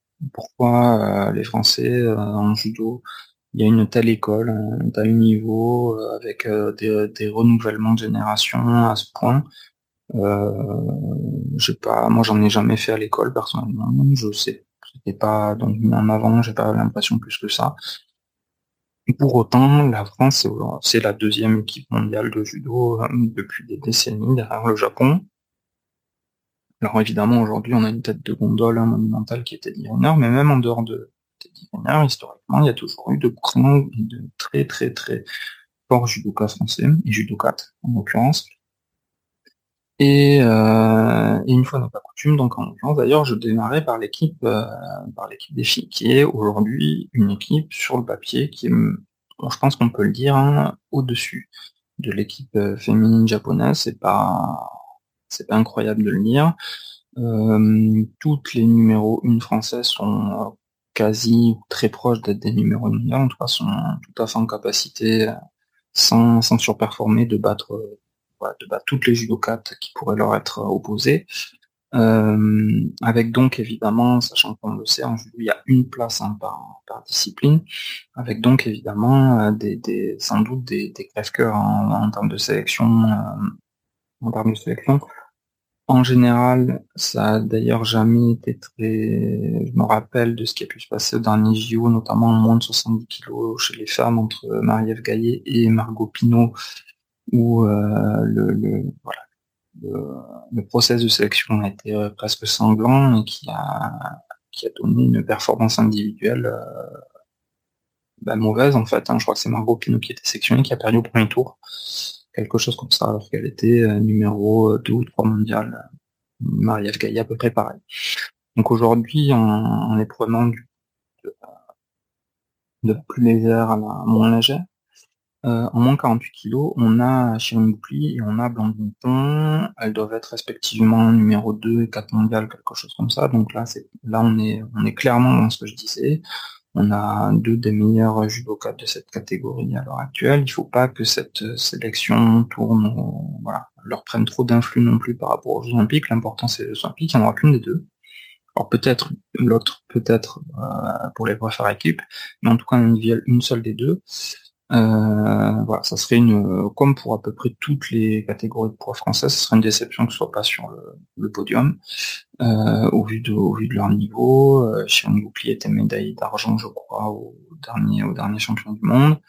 Euh, Blandine Pont a explosé, a, tout explosé cette année. Voilà, ça va être une sélection rude, compliquée, en espérant que ça ne, voilà, que ça ne reprenne pas trop d'influx pour les Jeux Olympiques. En moins 52 kg, on a Amandine Bouchard qui là est quand même relativement euh, au-dessus de, de, ses, euh, de ses concurrentes potentielles françaises.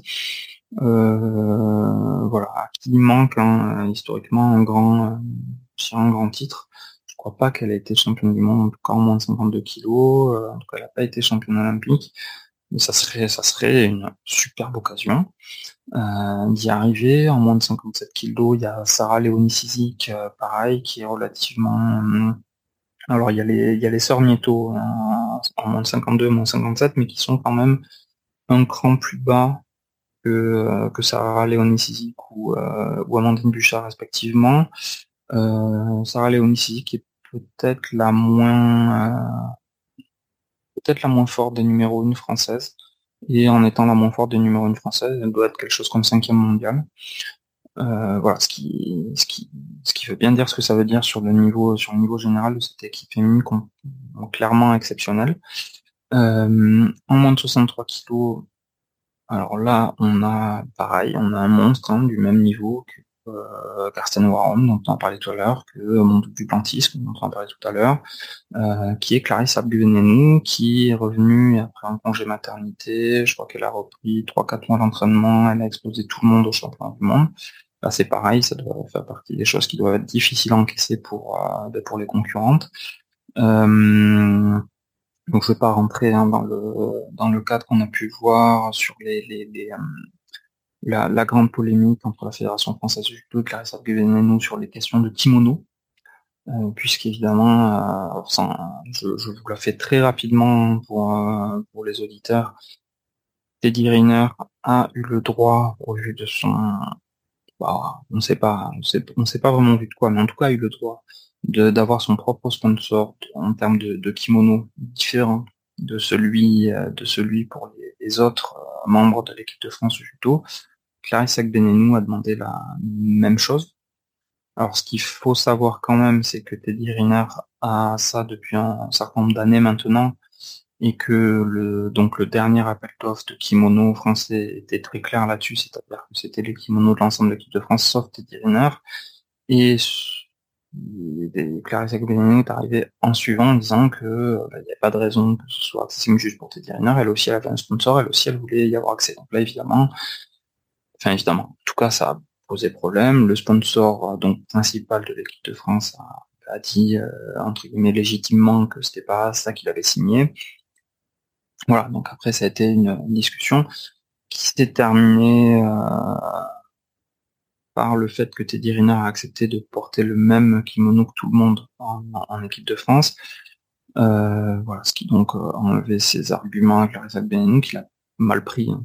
euh, très clairs qu'il a mal pris. Donc on pourrait se poser la question, pareil, hein, en termes d'influx, en termes d'influx par rapport au dernier champion du monde, puisque ça s'est passé juste avant. Bon, un champion du monde, elle a éclaté tout le monde, donc euh, on va dire que ça glisse sur elle. Euh, je pense pas que ça ait glissé sur elle, mais euh, mais voilà. en vrai, en vrai, c'est une grande championne. C'est ce qu'elle a montré. C'est ce qu'elle a montré dans la champion du monde. C'était assez incroyable ce qu'elle a, ce qu'elle a fait, ce qu'elle a pu faire. En, en moins de 70, donc on revient à ce qu'on disait entre Margot Pinot, Marie-Ève Caillé. Voilà. Euh, le, je pense que le l'après Tokyo a été rude pour les deux. Euh, elles ont l'air de, de repartir. Euh, voilà, je pense que ça a aussi montré ce qu'il fallait pas faire en termes de, de, de processus de sélection, cet, cet épisode-là.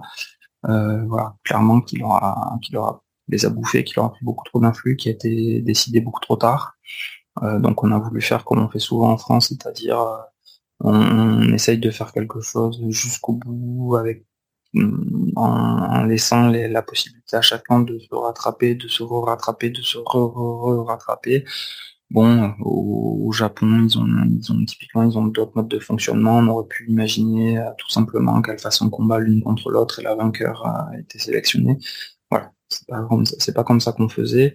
Pas comme ça qu'on a fait à ce moment-là. Ça a été, euh, voilà, donc euh, problématique pour les pour les Jeux Olympiques. C'était problématique depuis. Elles ont l'air de revenir. En, tout cas, on le souhaite. En moins de 78, il y a donc historiquement on avait Madeleine Malonga en tout cas jusqu'aux derniers Jeux Olympiques. On a Audrey Cheméo qui est revenu à un gros niveau, en tout cas au niveau que tout le monde lui prête et lui prêterait sachant que là, les prochains JO sont à peu près la dernière opportunité pour elle de, faire, euh, de gagner hein, les, Jeux Olympiques. Euh, là, effectivement, je pense vraiment qu'elle elle va, elle va prendre son billet. Elle était très bonne au, dernier championnat du monde. Euh, elle sait très bien ce qu'il lui reste à faire. Il faut qu'elle reste concentrée, ce qui est un petit peu son, son problème de manière générale, d'arriver à rester focus tout le, long de la journée. Suis assez optimiste en tout cas pour une compétition comme les Jeux Olympiques. Euh, elle sait que ça va être sans doute sa dernière en tout cas au, niveau olympique. Voilà. En plus 78 kilos, là on a un niveau assez euh, énorme. On a, on a Roman championne du monde. Euh, on a Julia Tourefua, qui est aussi le champion du monde. Je crois qu'on en a une troisième dont j'essaie de me rappeler, non, mais j'ai oublié. Euh, Léa Fontaine. Tout à fait. Donc c'est les trois sont voilà, dans les 10 meilleurs mondiales. Euh, Julia et Roman Nico sont quasi les deux meilleurs mondiales. Vraiment. Euh, donc il y a une japonaise qui, qui, qui est susceptible de les battre. Là, ça serait vraiment, euh, voilà, là, il y aura vraiment ce sujet-là aussi en termes de sélection qui sera extrêmement compliqué. Hum, Roman Nico, là, jusqu'au, jusqu'à début 2023, était, euh, avait quasi, euh, avait quasi pris le billet. voilà, là elle s'est complètement ratée au dernier championnat du monde. Julia Toulouse en a profité, ça être, donc tout a été remis à zéro. voilà, donc là c'est pareil, on se retrouve dans un cadre de, de sélection qui va être féroce, en espérant qu'il ne le soit pas trop. Euh, voilà, donc là c'est chez les filles, euh, une équipe monumentale. Chez les hommes, ben là c'est un petit peu plus le, c'est carrément plus le désert. Euh, derrière Teddy Riner qui était l'arbre qui a caché la forêt, là ça fait bientôt 10 ans qu'il est l'arbre qui cache la forêt. je crois que depuis depuis Hugo Legrand au, au Jeu de Londres, il n'y a plus de, de, Français hommes hommes médaillés. Je ne veux pas dire de bêtises, mais je, en tout cas à Rio, il y en a je crois pas qu'il y en ait eu à Tokyo en dehors de, de, de Teddy chez les hommes. Euh, voilà, donc c'est plus difficile, mais voilà. On en revient au cadre général que je donne au départ, c'est aussi une certaine logique, c'est-à-dire que euh, il y a des nations, euh, il y a la Géorgie, il y a notamment, mais il y a tous les pays de l'Est qui ont des niveaux, des niveaux des, masculins qui n'ont pas grand chose à voir avec le niveau de leur, équipe féminine, si tant qu'il y en a une des fois. Euh, voilà, donc c'est plus difficile, encore une fois, je mets le sujet Rinard de côté. Euh, c'est plus difficile pour les euh, pour les hommes. Alors voilà, on, a hein, quand même des, très très très bons judokas. Voilà, c'est moins évident en tout cas pour eux que qu'il y ait des podiums aux Jeux Olympiques. Il y en aura, on l'espère, et c'est tout à fait possible, voire probable qu'il y en ait à moins de 60, on a, on a quelqu'un comme, euh, comme Lucas qui, qui est susceptible, qui est susceptible d'y arriver. Alors, il s'est salement blessé euh, en fin d'année dernière, donc il a eu du mal à revenir là. Mais, euh, mais qui a le niveau intrinsèque. Il y a un jeune qui arrive, il y a un jeune qui arrive et qui, derrière lui, alors je mangeais son nom aussi, mais mais il y a un jeune qui arrive derrière lui qui est, aussi très bon. En 66, il y a Walid qui est monté de, catégorie il y a quelques années et qui, euh, qui a montré tout ce qu'il pouvait faire aussi au dernier champion du monde. Il a été très bon. Euh, voilà, il est, parti là. Il, semble en tout cas parti pour, pour arriver à faire quelque chose de très bien aux prochains Jeux Olympiques. Voilà. Après, on arrive à partir des 73. Il y a en moins de 73, il y a, il y a Gaba. En moins de 81, il y a Ngamou. En moins de 90, non, c'est il a moins de 90, Ngamou. C'est, c'est, il y a des numéros en français. Ils ont un bon niveau. C'est plus compliqué. En tout cas, sur ces trois catégories, les moins 73, moins 80, moins 90, ils sont jeunes, pour autant. Donc, ils peuvent encore progresser. Il va falloir, en tout cas, s'ils veulent euh, faire quelque chose de, de bien aux prochains Jeux Olympiques en moins de 100 kilos depuis le départ de Cyril Marais et le déclin d'une certaine manière d'Alexandre Dire. Peut-être d'ailleurs justement que, que l'un est le, la conséquence de l'autre. Euh, il n'y a plus personne, on peut le dire, en moins de 100 kilos. Alors il y a un jeune, hein, il y a Kenny Vivez qui est arrivé depuis, enfin qu'on a vu arriver, hein, comme alors évidemment les équipes de France junior hein, de sont très très bonnes, donc on, les voit arriver en général. Pour l'instant, il n'a pas encore passé le cap. Je pense qu'on peut le dire. Il n'a pas encore passé le cap des, seniors. Euh, donc pour l'instant, voilà, je crois que je sais même pas s'il y avait un, sélection individuelle au dernier championnat du monde en moins de 100 kg. Je ne crois. On en arrive à deux gros sujets, les plus de 100 kg et les par équipe. Donc Teddy Riner, il a 34 ou 35 ans maintenant. Euh, donc, il est souvent blessé. Euh, il a fait le choix depuis quelques années de restreindre au maximum ses sorties en compétition. Je suis pas complètement. Après, on, peut rien dire. Hein. Il est tellement, il est tellement dessus, il est tellement fort que voilà, on peut pas dire que autrement ça serait encore mieux. Voilà, je, je, je suis pas complètement convaincu déjà pour des raisons évidentes de, de de ranking mondial qui, est, qui lui a ajouté des tours hein, lors de ses dernières compétitions. Euh, lors de ses dernières compétitions, il, en fait, en, c'est un petit peu le même principe qu'au tennis, hein, c'est-à-dire que euh, c'est pas juste parce qu'on pense que vous êtes meilleur que vous êtes numéro un, c'est parce que vous l'avez montré dans un certain nombre de compétitions, que ce soit les champions du monde, mais toutes les autres compétitions pendant l'année. Teddy Riner sortant depuis quelques années, quand à peu près une fois par an, euh, ben évidemment, il n'est pas bien classé. Euh, il n'est pas bien classé, il est rarement tête de série, et donc il peut arriver, il arrive qu'il prenne des tableaux euh, horribles. après, c'est Teddy Riner, du principe quand même qu'il va passer. Dans un championnat du monde, il est passé. Il a gagné, on va y revenir. Mais ça lui fait des journées horribles, sachant que comme il sort, c'est un petit peu pour le coup un cercle vicieux, comme il sort rarement en compétition, il peut avoir un manque de rythme, alors pas qu'à là, mais en tout cas un certain manque de rythme. Bon, voilà. Donc après, euh, à l'âge qu'il a sur un sport aussi traumatisant, j'ai pas la prétention de, ou de considérer qu'il devrait faire autrement. C'est exceptionnel ce qu'il arrive à faire de toute façon, c'est sans doute le plus grand joueur de l'histoire. Euh, on espère que qu'il gagnera, hein, lui, tout simplement, les, les Jeux Olympiques l'année prochaine. Voilà, là, comme j'ai dit tout à l'heure, quand il y a un monstre qui arrive, souvent il y a des, jeunes très très très très bons qui arrivent. Euh, Teddy Riner, mentalement, c'est aussi un monstre. Là, effectivement, il est revenu après quelques années de... Bon, tout le monde savait qu'il allait revenir, mais en tout cas, ça a permis à un certain nombre de, jeunes judokas de se faire les dents en attendant. Donc aujourd'hui, il y a quand même un certain nombre de judokas qui, dans les plus 100, qui sont, euh, sans être obligatoirement à son niveau, hein, intrinsèquement, Teddy Riner arrivant non blessé à une compétition, je pense que c'est quand même difficile de ne pas miser sur lui, euh, de ne pas miser sur lui. Mais en tout cas, si euh, c'est quand même de plus en plus fréquent qu'il y ait des, choses qui grippent la machine, là là en l'occurrence pour les derniers champions du monde, Teddy Riner en fait l'a pas dit. Il, ne l'a dit qu'après, mais il est arrivé, il s'était fait une entorse de la cheville euh, dix jours avant. Donc après ça te fait quand même être relativement bénin.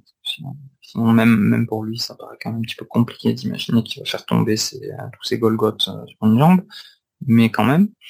Euh, et donc effectivement, il a eu, alors il a eu du mal, oui et non, parce qu'il a eu un tableau horrible. Hein. Il a eu, je crois qu'il a enchaîné les quatre meilleurs judokas a en dehors de lui à partir donc des huitièmes. Il a eu du mal à faire tomber. Euh, après lui, euh, lui on a, enfin, c'est quand même un rouleau compresseur. Les gens sont toujours dominés à la garde, toujours, toujours, dominés à garde. Euh, mais il a eu du mal lui-même à faire tomber. Il y a un japonais qu'on dirait qu'ils sont, sortis exprès pour le battre, hein, très très jeune, qu'il a pris en quart. Ça s'est terminé très très long en golden score. Euh, sans doute le combat en fait le plus euh, disputé qu'il a eu euh, qu'il a eu à faire là, c'est champion du monde. Et il est quand même arrivé à gagner. Teddy Riner là sur un des rares combattants plus lourds que lui. Bon, sachant que Teddy Riner ça n'a jamais été qu'une question de masse, hein, c'était vraiment un rapport poids taille vitesse incroyable à ce niveau-là. Euh, donc là, c'est quand même un judoka moins, moins vif que lui, même si Teddy Riner prenant de l'âge, il est un peu moins qu'à ses débuts, ce qui, ce qui est logique. Il a, il quand même gagné, il a un petit peu perdu en vitesse, il a gagné en force et en résistance, je trouve. Euh, voilà. Donc en tout cas, il a, il a quand même gagné. Il a explosé le numéro mondial en demi-finale. Et il s'est retrouvé face à un russe en finale, donc un russe qui a un petit peu le même problème que lui, c'est-à-dire que pour d'autres raisons, il peut pas s'aligner dans beaucoup de compétitions, donc il a un ranking relativement faible. Euh, donc il s'est retrouvé face à lui en tout cas en finale. Pour avoir vu le combat, Teddy Riner a dominé, on peut me dire ce qu'on veut. Euh, oui, il a eu du mal à le faire tomber, c'était pas extrêmement franc, mais, euh, mais il a dominé.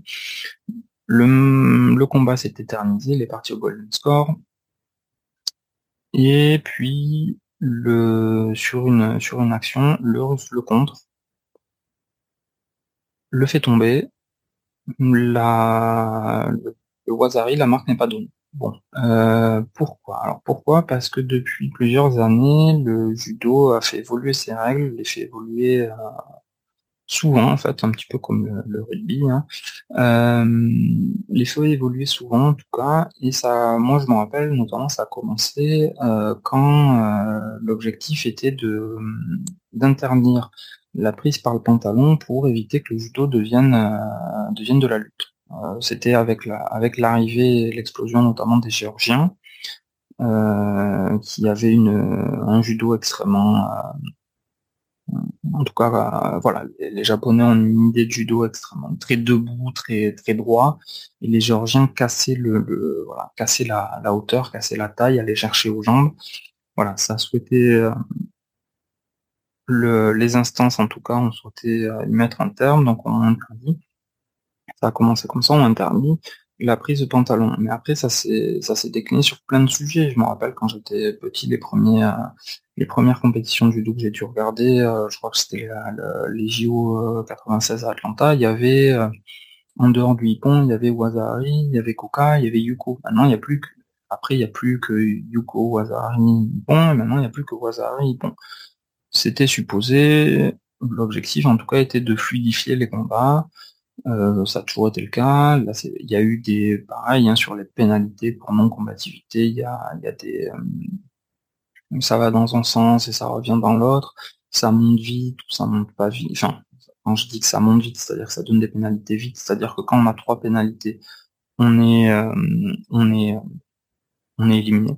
Euh, donc au match judo, on a perdu le combat. Donc il y a eu un moment, hein, et notamment sur les derniers Jeux Olympiques gagnés par Teddy Riner, il a gagné beaucoup de combats comme ça, c'est-à-dire que les, les combattants adverses étaient tellement dominés à la garde, tellement en position défensive, ils faisaient rien. Euh, et, donc ils étaient pénalisés euh, relativement rapidement euh, pour non-combativité. Ils gagnaient beaucoup de combats comme ça sans jamais avoir à se mettre en, en difficulté, juste en, en archi-dominant à la garde. ça suffisait. ça fait partie d'ailleurs des choses qui sont largement, enfin largement, en tout cas qui sont fortement reprochées à Teddy Riner dans le microcosme euh, du judo, euh, d'être un judoka, contrairement à un certain nombre de japonais qui ne fait pas tomber, qui joue à la garde et qui gagne grâce à des pénalités, ce qui est extrêmement réducteur. Euh, et ce qui est surtout assez injuste hein, en fait parce qu'évidemment c'est quand même souvent beaucoup plus compliqué de faire tomber un judoka de, de 1m80, 150 kg, et il y en a, euh, plutôt que sur, euh, sur une catégorie en moins de 63 kg, ça va très vite euh, dans un sens et dans l'autre de toute façon. voilà. Donc en tout cas, Teddy Riner se fait contrer, tombe, plus ou moins sur les fesses, mais tombe de manière, je, regardais le, combat, ça m'avait étonné parce que je me suis dit bon il est cramé, c'est bizarre parce qu'en fait on a l'impression qu'il défend plus.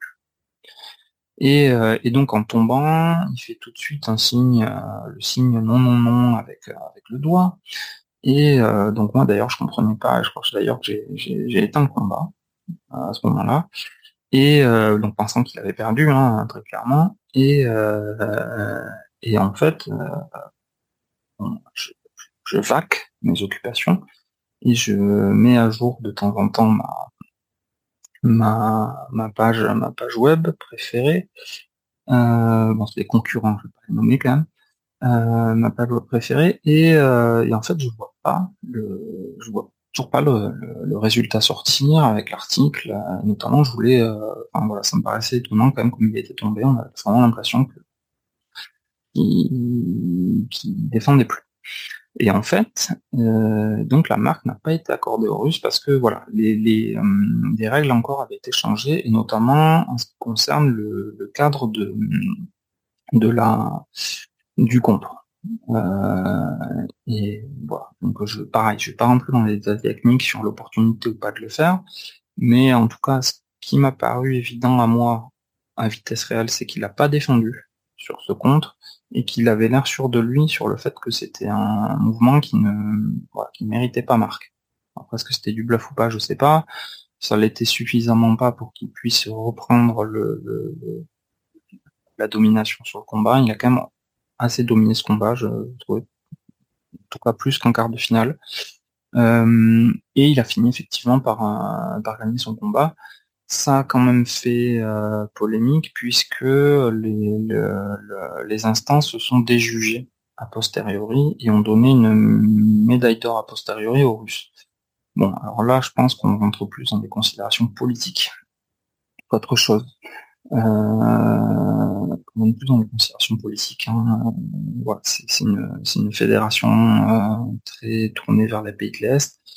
Euh, la question, c'est est-ce qu'ils vont, est-ce qu'ils ont refait évoluer le, est-ce qu'ils ont refait évoluer le, cadre réglementaire? Ça semble évident qu'ils vont le refaire évoluer puisqu'ils ont, euh, voilà, puisqu'ils ont donné cette médaille d'or à Posteriorus. Ils ont, ils ont pas enlevé hein, celle de Télérina. En fait, il y a juste deux champions du monde euh, des plus de 100 kilos. Voilà. Euh, encore une fois, dans un cadre où Teddy Riner avait un tableau infâme et qui s'était fait une entorse dix jours avant, ça faisait plus d'un an, je crois qu'il n'a pas fait une compétition. Donc, de manière générale, je suis pas très inquiet pour lui, encore une fois, à condition qu'il se blesse pas euh, qui se blesse pas dans sa préparation euh, euh, d'ici d'ici les prochains Jeux Olympiques. Ce qui ce qui fait arriver à l'épreuve par équipe, puisque ça on en a tous entendu parler, j'en suis sûr. Les Français ont gagné les premiers, la première compétition par équipe de judo qui avait donc eu lieu au JO de Tokyo, ce qui était donc un, un, affront pour l'équipe japonaise évidemment. Depuis, les Japonais ont toujours gagné, c'est toujours contre la France en finale. Euh, aux différents championnats du monde qui ont, qui ont pu avoir lieu depuis. Euh, c'est toujours extrêmement serré, ça l'est encore plus, avec évidemment une équipe de France féminine un peu au-dessus, une équipe de France masculine un petit peu en dessous, modulo Teddy Riner, qui n'a pas fait euh, la compétition par équipe, et pour autant, ça s'est joué au, au, combat en or, entre guillemets, au dernier championnat du monde. Euh, voilà, là c'est pareil, ça sera ça sera une énorme déception si la France n'est pas en finale de, euh, de cette compétition par équipe de judo, qui sera vraiment un temps très très fort des, des JO 2024. Euh, après, bon, ça sera a priori extrêmement serré euh, face, aux, face aux Japonais et Japonaises, sans doute. voilà, ça sera, en tout cas, ça sera à vous. Voilà. Donc on a fait effectivement athlétisme, natation, judo. On va faire un petit, un petit euh, instant sur les, sur les sports co, notamment sur le basket et le foot. Ça me tenait à cœur, euh, parce que la France, qui n'est, comme on a la coutume de le dire, puisqu'on aime bien, comme je le disais en préambule, s'auto-flageller, la France qui n'est pas une nation de sport, c'est pas une nation de sport. En tout cas, la France est une nation de sport co. Euh, la France a gagné à peu près tous les sports co des JO, des derniers JO. Euh, enfin, en tout cas, quasi, quasi la moitié, je crois. Euh, ils ont fait médaille d'argent au basket homme. Ils ont gagné le handball, le volley et je sais plus. Je crois qu'ils en ont, je qu'ils en ont gagné trois quand même. Bon, je, ça va me revenir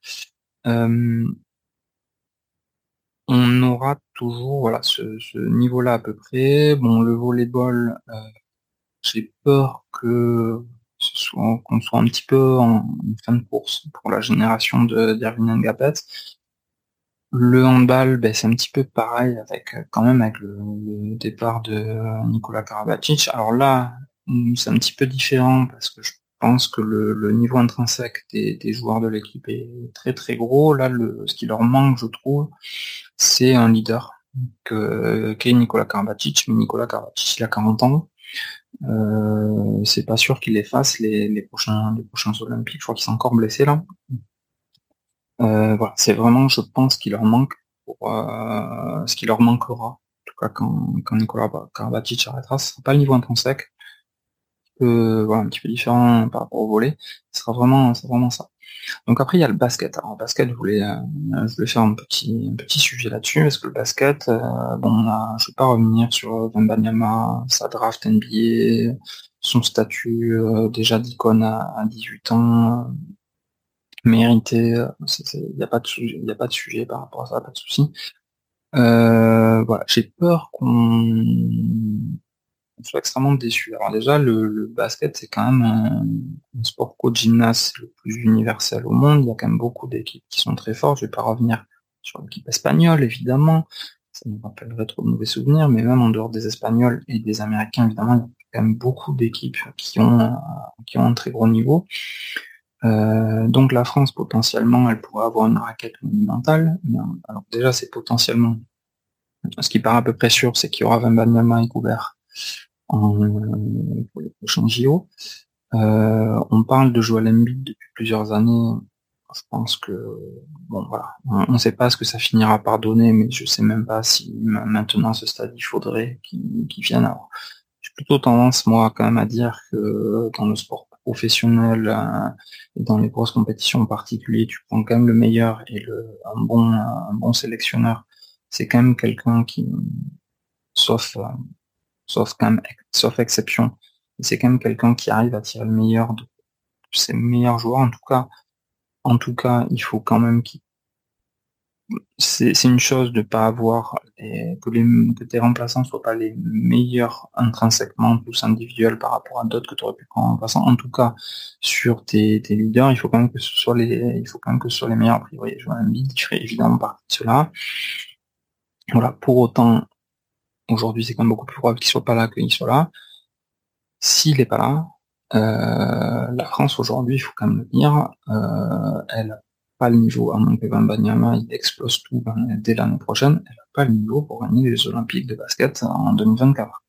Euh, il faut être un petit peu sérieux, notamment à l'extérieur. ils sont ils sont, relativement âgés maintenant. Pareil, hein, il y, a, une très très forte densité, c'est pas le sujet. Hein. Ils ont ils ont un niveau pour pour, euh, pour se qualifier euh, en quart de, enfin sortir des poules sans aucun problème. Là, je parle vraiment de battre les Américains, comme, euh, comme l'annonce déjà Banyama. Aujourd'hui, c'est pas réaliste. Après, voilà, encore une fois, hein, peut-être que si Banyama est quasi le meilleur joueur NBA l'année prochaine, ce sera évidemment différent. Mais aujourd'hui, c'est pas réaliste de considérer pour les JO, hein, les JO, les Américains, ils amènent quand même toujours une grosse équipe c'est paralyse de penser que les, euh, les, basketteurs français ont le niveau pour gagner les, pour gagner les prochains JO. J'ai peur que là-dessus, euh, voilà, là c'est pareil en termes de communication, qu'on parte sur quelque chose euh, déjà qui met une énorme pression à tout le monde. Et voilà, en plus qu'ils soient pas, qu'ils soient pas sérieux, quoi. Hein, à, l'extérieur, alors à l'intérieur c'est, très très très très très bon, mais à l'extérieur, l'équipe de France c'est pas non plus, voilà. Et puis il y a le foot. Alors le foot, c'est absolument pas un sujet Jeux Olympiques en général.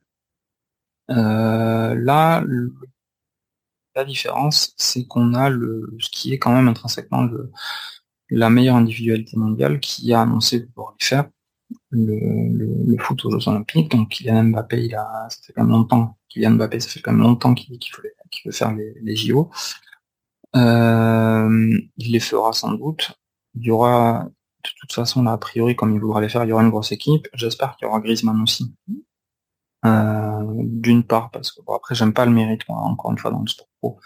Euh, mais euh, je trouve qu'il le mérite, mais au-delà de ça, je trouve qu'il apporterait une, vraie expérience nécessaire, je pense, pour, pour gagner quelque chose comme ça. C'est quand même assez rare qu'une équipe de foot gagne les Jeux Olympiques sans qu'il y ait deux ou trois, parce qu'on a le droit à trois joueurs de plus de 23 ans Olympiques. C'est quand même assez rare que ce soit une équipe qui, n'utilise pas cette possibilité-là euh, et qui gagne ces, Jeux Olympiques. Euh, voilà, donc je pense qu'il le faudrait tous les deux, en tout cas si Griezmann reste sur l'avancée de sa saison, euh, là de la très grosse saison qu'il a fait à l'Atlético cette année, il les faudrait tous les deux. Après pour le reste, je pense que c'est pas c'est pas nécessaire. c'est pas comme si de toute façon il y avait un gros arrière droit en équipe de France A. C'est enfin, voilà, c'est t'as as, trois jokers. Euh, en général, les équipes elles prennent un défenseur, un milieu, un attaquant. Euh, voilà, donc là, euh, là sur une défense centrale, de toute façon, il y a des défenseurs centraux français extraordinaires, il y en a beaucoup dans à peu près tous les tous les gros clubs mondiaux, donc c'est pas vraiment un sujet. Voilà, si, si Mbappé et Griezmann sont là, il y aura une grosse équipe ce qui est, ce qui est relativement rare hein, pour que les JO, euh, que les clubs lâchent leurs joueurs, mais si, si Mbappé va les faire, ça m'étonnerait que les, autres clubs euh, n'acceptent pas de lâcher leurs joueurs. Il y aura une très grosse équipe, et donc ça peut être euh, pareil, hein, la finale elle va arriver, je crois que ça va être le dernier jour, voire après la cérémonie de clôture. Ça peut être, être une, une, autre cerise. Voilà, donc ça fait tout un, tout un panorama des Jeux Olympiques, des gros, des gros sports. Des, C'était une première émission donc, de barbecue, de barbecue JO. Euh, j'espère que vous êtes aussi motivé, aussi chaud que, que Barbecue Merguez là-dessus. On en fera plein d'autres. Il y aura un minima des, euh, des prises de contact avant les, gros événements estivaux, que ce soit le champion du monde de natation, le champion du monde d'athlétisme. Euh, bon, il y, a la Coupe du monde de basket en, septembre, mais c'est un petit peu différent. voilà, donc je vous dis, je vous dis à bientôt et vous bien et bonne chance pour tous ceux qui sont inscrits pour, euh, pour le 5 juillet.